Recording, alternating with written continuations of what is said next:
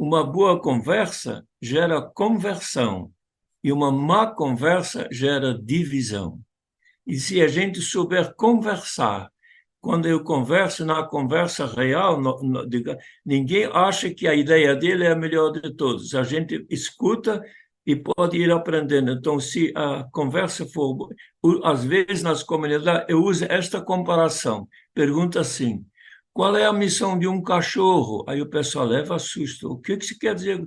É ser cachorro, é a missão. Ah, sim. Aí eu pergunto, qual a missão de uma rosa? Aí todo mundo sabe, é ser rosa. Aí eu completo, e ser, sair um bom perfume. Ah, sim. Qual é a missão de um ser humano? Aí, é ser humano.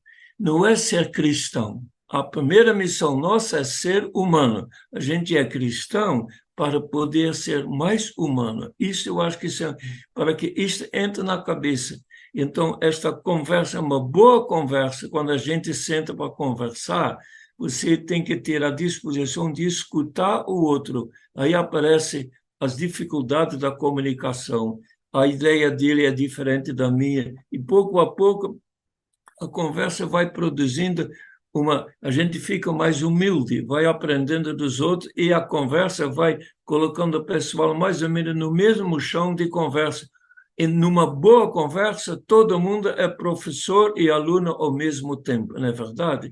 Então, se este fosse, fosse praticado durante vários anos, muita coisa boa vai acontecendo. Aí você pode dizer, uma boa conversa gera conversão. E não precisa mais dizer uma má conversa gera divisão, que de fato, quando a conversa é briguenta assim, aí fica na memória da gente uma coisa que não ajuda na, no que a igreja mais pede, a gente ser comunidade. Então, eu acho que este é um instrumento no círculo bíblico, quando as pessoas se reúnem, rezam junto, invocam o Espírito Santo, um começa a querer escutar o outro, a gente vai aprendendo, não é verdade?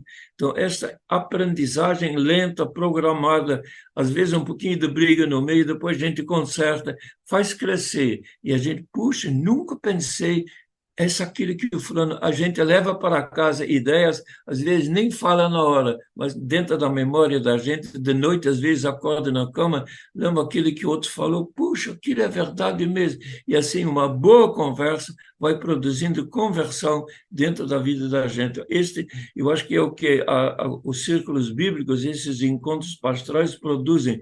Isto que me veio na cabeça para poder enfrentar que problemas existem até demais como fazer. Então, e de vez em quando os, os, os, o ordenador dos vários círculos bíblicos se encontrar, comunicar entre si as maiores dificuldades que apareceram, para depois poder levar e tentar eh, colocar isso em prática nas comunidades de cada um. É isso que me veio na cabeça para a gente ir produzindo, para poder que a palavra de Deus, pouco a pouco, vai entrando na vida da gente e fazer nos fazer perceber Deus está conosco.